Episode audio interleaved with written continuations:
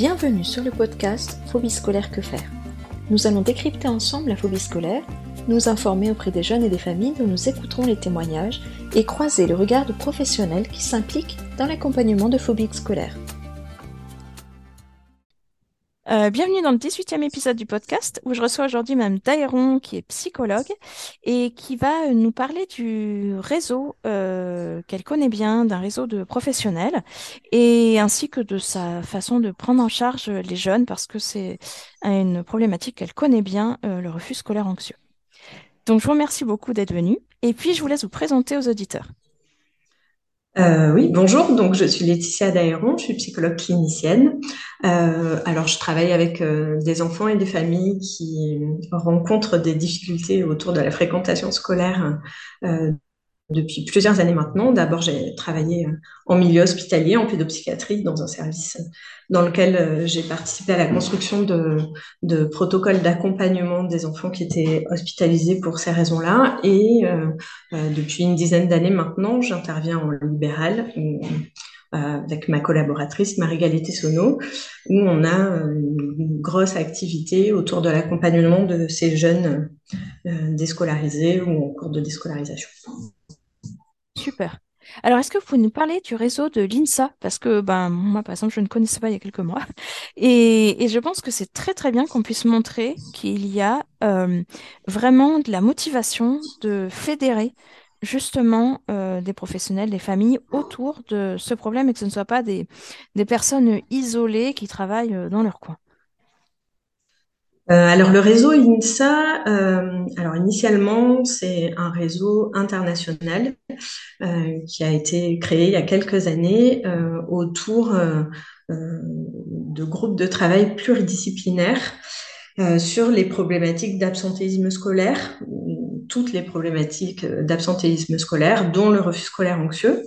Euh, et donc c'est un réseau qui organise depuis quelques années des conférences à l'international euh, et qui a mis en ligne une plateforme qui recense euh, un nombre considérable de ressources d'articles, de, de, projets euh, cliniques, d'outils, euh, avec euh, sur le site de l'INSA, alors tout est en anglais évidemment, mais, mais il y a vraiment des, des catégories par pays où on peut aller retrouver en fonction de son pays quels sont les professionnels qui travaillent autour de ces problématiques, quels sont les articles qui ont été publiés ou les ouvrages qui sont publiés.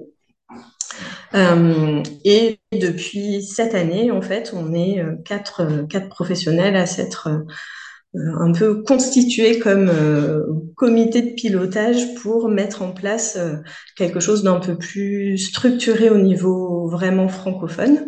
Donc, on a monté l'INSA francophone et on est, voilà, on est au tout début, mais l'idée, c'est de, proposer des temps de partage, euh, à la fois sur les pratiques et sur les dernières avancées scientifiques et, de, euh, euh de faire des temps, des, temps, des temps de partage en ligne avec des conférences, des tables rondes pour essayer de se regrouper et de pouvoir vraiment échanger à la fois sur ce qui se fait, sur pratiques actuelles, sur euh, euh, voilà les difficultés qu'on peut rencontrer, et puis de pouvoir échanger autour de thématiques spécifiques qui peuvent nous intéresser, comme pas l'accompagnement des familles, le lien avec les établissements, les types de PAI, voilà.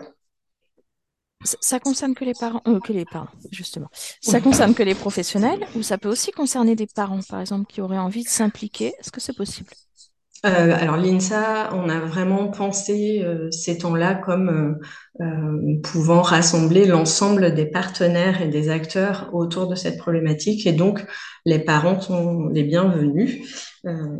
et on fait aussi intervenir les associations de parents comme l'association Phobie scolaire. Donc c'est vraiment un, réseau qui se veut ouvert à tous et euh, euh, accessible à tous pour justement pouvoir euh, transmettre toutes ces informations et que ça reste pas de l'entre-soi de professionnels ou de l'entre-soi de chercheurs et qu'on puisse aussi échanger avec les familles et les parents qui sont concernés.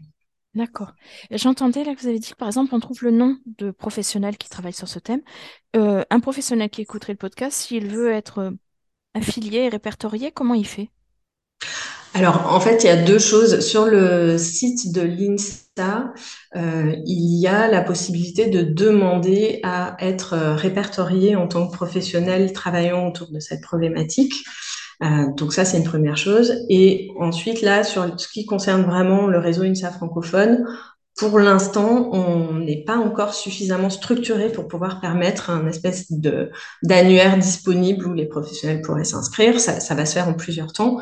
Mais par contre, euh, il est possible de contacter, comme on peut contacter des associations de parents euh, de notre secteur, euh, ben, on va essayer de mettre en place des choses où on peut ben, solliciter un peu des noms autour de... Et on va essayer de structurer ça. Pour l'instant, L'annuaire qu'on constitue, c'est plutôt un annuaire de gens qui sont intéressés, qui ont envie de travailler là-dessus, qui ont envie de proposer euh, euh, peut-être des interventions ou des, choses, euh, mais il n'est pas encore accessible en ligne. Ce qui est accessible en ligne, c'est ce qui est sur la plateforme de l'INSA international. Et là, effectivement, c'est possible en tant que professionnel de se répertorier. Ok, mais c'est très bien de penser voilà, ça va se fédérer. Euh, c'est vraiment super. Parce que c'est vrai que très souvent, les, les professionnels ou même les parents sont complètement isolés, ont l'impression qu'ils œuvrent juste tout seuls dans leur coin. Alors qu'en fait, il y en a plein d'autres qui pensent la même chose, c'est-à-dire œuvrer aussi dans leur coin tout seul. Donc, si tous les tout seuls se mettent ensemble, ça fait quand même un gros groupe. Donc, c'est vraiment bien. Bravo pour cette initiative. Ouais, c'est une super idée. Et puis l'idée aussi, c'est que, euh, alors effectivement, il va y avoir un, comité de pilotage qui va un peu euh, organiser les choses, mais euh, l'idée c'est d'ouvrir, d'ouvrir quelque chose de, plus large et que s'il y a des personnes qui se disent ah super, on va mettre en ligne un annuaire, eh ben, eh ben bien sûr, donc toute personne qui a envie de s'investir à hauteur de ce qu'il peut s'investir est évidemment le bienvenu. À la fois pour assister, mais aussi pour participer à, la construction de ce réseau et que effectivement ça soit un peu plus facile de se repérer et d'avoir les informations. D'accord, bon, impeccable. Comme ça, euh, il y aura peut-être un sursaut de visite sur le site. euh, tout à l'heure, vous parliez protocole d'accompagnement quand vous travailliez à l'hôpital. C'était quoi, par exemple? Euh, Alors là, à l'hôpital, euh, c'était il y a plusieurs années maintenant, à un moment où ben, finalement en France, il y avait, euh, c'était les balbutiements de, on commençait à peine à avoir des publications, à traduire des, choses autour du. Alors à l'époque, on parlait beaucoup de phobie scolaire. Euh, et donc c'était un trouble qui était finalement assez peu connu et, donc on avait euh, travaillé à l'élaboration de, de choses un peu structurées, à la fois dans l'accompagnement des enfants euh, à l'hôpital, dans les thérapies qui étaient proposées, dans euh, euh, ce qu'on pouvait proposer en termes de soins, mais aussi dans comment structurer le lien avec les établissements scolaires et avec les partenaires, avec les parents. Enfin voilà, on avait fait un certain nombre de groupes. et puis protocoliser un peu les choses pour à quel moment on prend contact avec l'établissement, qu'est-ce qu'on dit, qu'est-ce qu'on demande, comment on fait un PAI, etc. Mais bon, ça, c'était il y a plusieurs années maintenant. Et maintenant, je crois que c'est quand même mieux connu et que ça commence à être un peu, euh, un peu plus facile, un peu plus structuré dans les équipes hospitalières, en tout cas dans certaines équipes hospitalières. Euh, voilà, donc à l'époque, dans, le, service dans lequel j'intervenais, euh, on avait mis en place pas mal de choses autour de ça. En termes de soins, en termes de, euh, travailler en thérapie cognitive, comportementale et émotionnelle de manière un peu plus un peu plus soutenue que ce qu'on peut faire euh, dans les pratiques libérales parce que l'enfant étant là toute la journée à l'hôpital, on pouvait faire vraiment des choses presque tous les jours. Euh, voilà, et puis accompagner les enfants, euh, quand on est une équipe, évidemment, c'est beaucoup plus facile d'avoir un professionnel qui se détache pour faire les accompagnements au niveau de l'établissement, même si c'est euh, une heure par jour, on, peut tenir dans la durée plus facilement. voilà, on avait mis en place tout un tas de choses autour de ça. Oui. C'est bien parce qu'en effet, on, voit qu'au fur et à mesure, le, travail qui peut être fait autour des jeunes évolue et il a fallu que plein d'équipes se penchent sur le truc. Alors maintenant que vous êtes en libéral, donc ça fait déjà quelques années, est-ce que vous pouvez nous décrire un petit peu ce que vous faites en libéral? Comment vous prenez les, jeunes en charge? Euh, Voilà, quel type de prise en charge vous faites en fait? Alors, en libéral, euh, effectivement, maintenant je suis en libéral uniquement. Euh, alors, j'accompagne euh, des enfants, des adolescents qui ont diverses problématiques, pas seulement des enfants, des adolescents qui ont un refus scolaire anxieux, mais ça fait, c'est une grosse partie de mon activité quand même aujourd'hui. Euh, donc j'accompagne les enfants et les familles parce que j'ai une, formation en thérapie cognitive, comportementale, émotionnelle, mais aussi euh, une formation de thérapeute familiale. Euh, et ce qui se passe là actuellement, en tout cas, c'est que dans, dans, parmi les, les enfants les ados qui arrivent jusqu'à nous au cabinet, on a des, des, patients qui ont déjà eu des parcours un peu longs et complexes avec euh, des tentatives thérapeutiques euh, antérieures, des essais de rescolarisation, parfois des essais en hôpital de jour ou, en structure de soins études et qui arrivent un peu en bout de course. Euh, voilà, globalement, ce qu'on propose, enfin ce que je propose, c'est ben, de reprendre un peu avec euh, les familles leur parcours, les difficultés qu'ils ont pu traverser, ce qui a déjà été testé, qui a plus ou moins bien fonctionné, et puis de se dire, ben là aujourd'hui, euh, il n'y a plus d'école, ok, mais ben, qu'est-ce qu'on fait d'autre que de rester à la maison seul, enfermé euh, Et ben du coup, on se dit, une journée de classe, ça ressemble à se lever le matin, sortir de la maison, se, préparer, sortir de la maison, aller rencontrer des personnes, euh, s'asseoir et travailler dans un espace où il y a du monde. Euh, voilà, on essaie un peu de recenser des choses, un peu de compétences dans le fonctionnement et de se dire comment on peut remettre ça en place progressivement parce que parfois on a on reçoit des, patients, des patientes qui ont plus de scolarité depuis des mois, voire des années. Euh, voilà, et donc on met en place un peu, un peu comme on peut mettre en place des protocoles de thérapie cognitive, comportementale et émotionnelle. En fait, on, fait des choses un peu structurées euh, avec une progression et on propose, euh, voilà, des, parfois on les fait venir au cabinet, par exemple, pour euh, avoir des temps où ils travaillent dans un espace euh, qui est pas la maison, mais qui est pas non plus une salle de classe parce que c'est encore trop difficile. on propose de structurer les choses autour de ben, aller tous les jours à la médiathèque. Euh, euh, voilà, on réfléchit en fait aux compétences qui sont nécessaires au quotidien et qui sont un peu perdues euh, depuis quelque temps et on remet tout ça en place progressivement, histoire de se projeter dans dans quelles compétences il faut continuer de développer pour continuer son chemin en fait. Donc le but là, c'est plutôt surtout qu'ils reprennent une vie personnelle, on va dire, adaptée à leur âge la, chose scolaire, c'est après, quoi. C'est la cerise sur le gâteau, quoi. C'est ça. On se dit, euh, ben, quand on a un an, deux ans de déscolarisation dans le parcours, on sait euh, que reprendre le chemin de l'école, ça va être un processus tellement long euh, ben, que pour y arriver, il va falloir développer tout un tas de compétences, euh, reprendre des transports en commun, euh, se lever le matin, euh, avoir des échanges avec ses pairs, s'asseoir et se concentrer sur quelque chose qui nous passionne ou qui ne passionne pas. Donc parfois on fait des étapes. Bon, ben, on va passer une heure à la médiathèque et on se concentre sur un truc qu'on adore. on fait des recherches sur des thématiques qui nous intéressent. Et puis progressivement, ben, on passe une heure à regarder des choses qui nous intéressent un peu moins. Voilà, on développe un peu, on essaie de retrouver le chemin des compétences qui seraient euh, effectivement nécessaires pour reprendre un chemin d'école, mais sans que ce soit euh, l'objectif euh, central en fait. Parce que ben, parfois, malheureusement, on, on sait que ça va prendre tellement de temps qu'il faut quand même continuer à développer des compétences qui seraient effectivement plutôt des compétences développementales en fait. Voilà.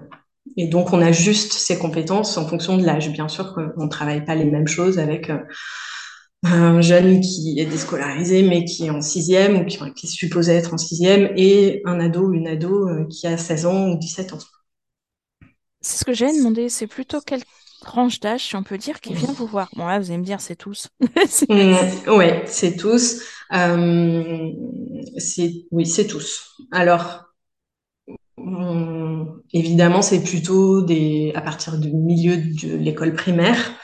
On a une grosse proportion de collégiens et de, collégiens, mais on a quelques, quelques patients qui sont en primaire ou au lycée.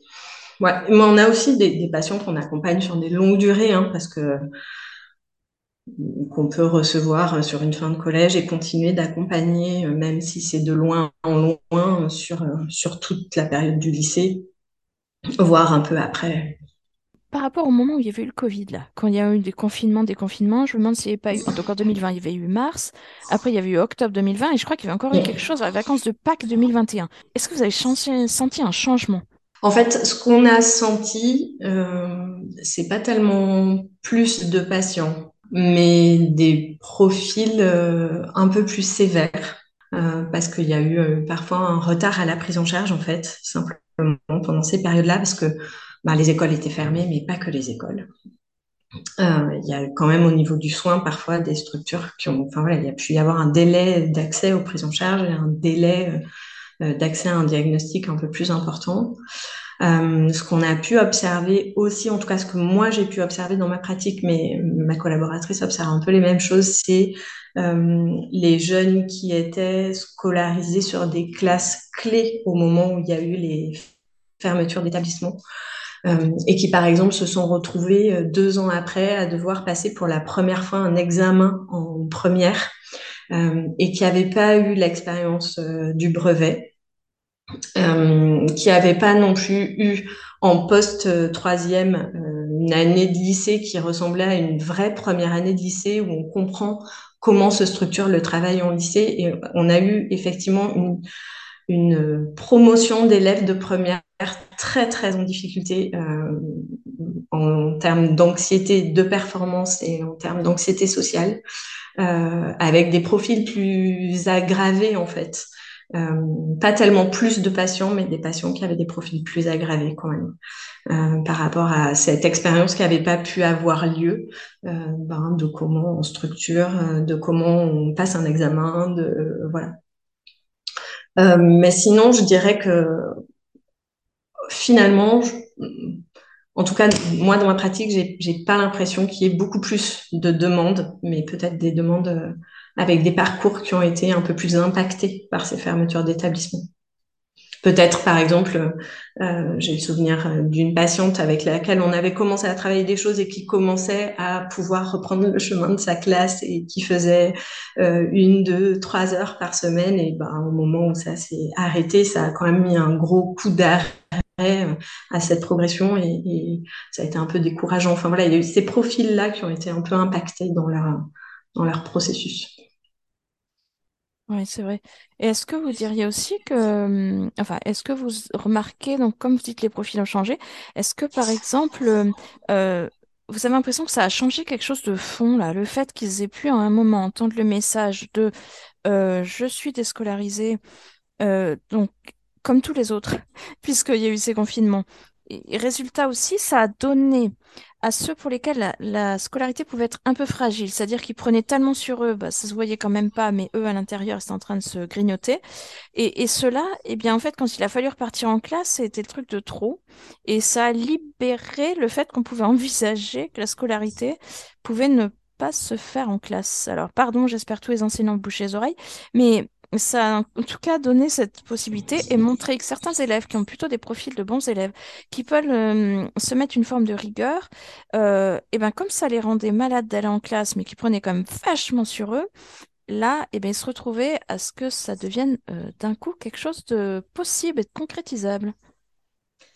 alors je dirais que oui, effectivement, et en même temps, il s'est passé quelque chose de beaucoup plus souple, ou en tout cas, alors peut-être un peu moins maintenant, mais dans la première année euh, qui a suivi, euh, dans la hum, possibilité de discuter avec, euh, encore une fois, les enseignants peuvent se boucher les oreilles, mais dans la possibilité de, de discuter de choses toutes simples, de l'ordre de envoyer du contenu scolaire euh, on a, j'ai trouvé la première année qu'on a gagné en souplesse dans les possibilités d'adaptation, euh, à la fois d'adaptation des évaluations, d'adaptation du temps scolaire, où euh, c'était beaucoup plus facile d'imaginer que c'était possible qu'un élève soit pas scolarisé à temps plein, et mais qui pouvait quand même être évalué et qui pouvait quand même bénéficier du contenu académique. Et que effectivement être en classe, bien sûr, tout le monde est d'accord, c'est extrêmement important et c'est important pour plein d'autres choses que pour des raisons académiques, mais en tout cas, la première année, j'ai trouvé qu'on avait gagné en souplesse dans les, échanges avec les, partenaires de l'éducation nationale, ce qui n'était pas toujours le cas antérieurement. Alors là, je, trouve qu'on est un peu, on a un peu rebasculé sur quelque chose de plus classique, mais ça a ouvert cette idée que ben, évaluer un élève, c'est peut-être aussi possible autrement que euh, euh, devant tout le monde en classe, euh, même si c'est à l'oral, euh, qu'on peut faire euh, des évaluations avec des contextes un peu différents, qu'on peut transmettre du contenu académique et que voilà, on peut ajuster un peu les choses en fonction des besoins de l'élève. Mais vous avez raison, enfin, je suis assez d'accord. Je pense que beaucoup de professionnels partagent ce sentiment que ça a un peu un peu eu un effet euh, d'évitement massif, quoi, et où euh, ben, après reprendre, reprendre la route de la classe après cet évitement, ben, ça a été un peu compliqué pour beaucoup d'élèves. Et là, pour les familles et les jeunes qui écoutent, qui sont dans, dans, une situation où la classe, ça commence à être un petit peu difficile, où c'est carrément, bah, ça y est, ils sont déjà passés à l'étape d'après, c'est-à-dire ils ne peuvent plus du tout y aller, qu'est-ce que vous pourriez leur donner comme conseil? Euh, alors, quelque chose qu'il faut, parfois évidemment du temps, euh, ça demande un peu de temps de le travailler, mais peut-être lâcher, même si c'est évidemment difficile, mais lâcher sur cette question euh, du contenu académique. je crois que s'il y a un message, c'est que rater un mois, deux mois de, de, cours de maths de quatrième, bien sûr, euh, ça peut être un problème, évidemment, euh, mais à la fois ce,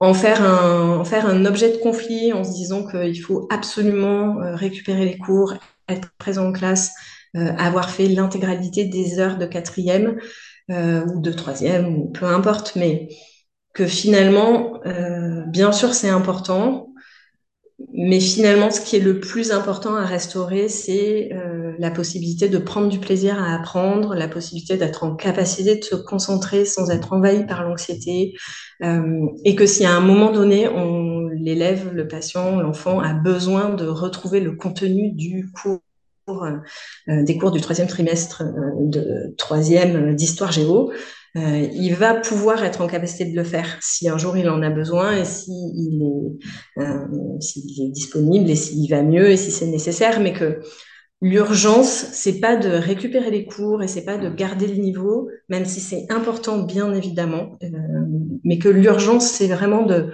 euh, retrouver le plaisir à aller euh, dans ces espaces qui sont des espaces compliqués, euh, qui sont des espaces où beaucoup de choses doivent se construire en termes de relations, en termes de rapport aux autres, en termes d'apprentissage, en termes en termes d'évaluation, et qu'il y a tout ça à restaurer avant, avant de se dire que c'est urgent de récupérer des cours et du contenu académique, même si encore une fois, je dis ça en ayant la conviction que c'est important contenu académique. Mais que sur des, des, profils où il y a euh, des mois déjà de déscolarisation, ben, finalement, ce qu'il va falloir restaurer, c'est ça. C'est euh, d'avoir envie d'y aller, ou en tout cas de pouvoir y aller sans faire une attaque de panique.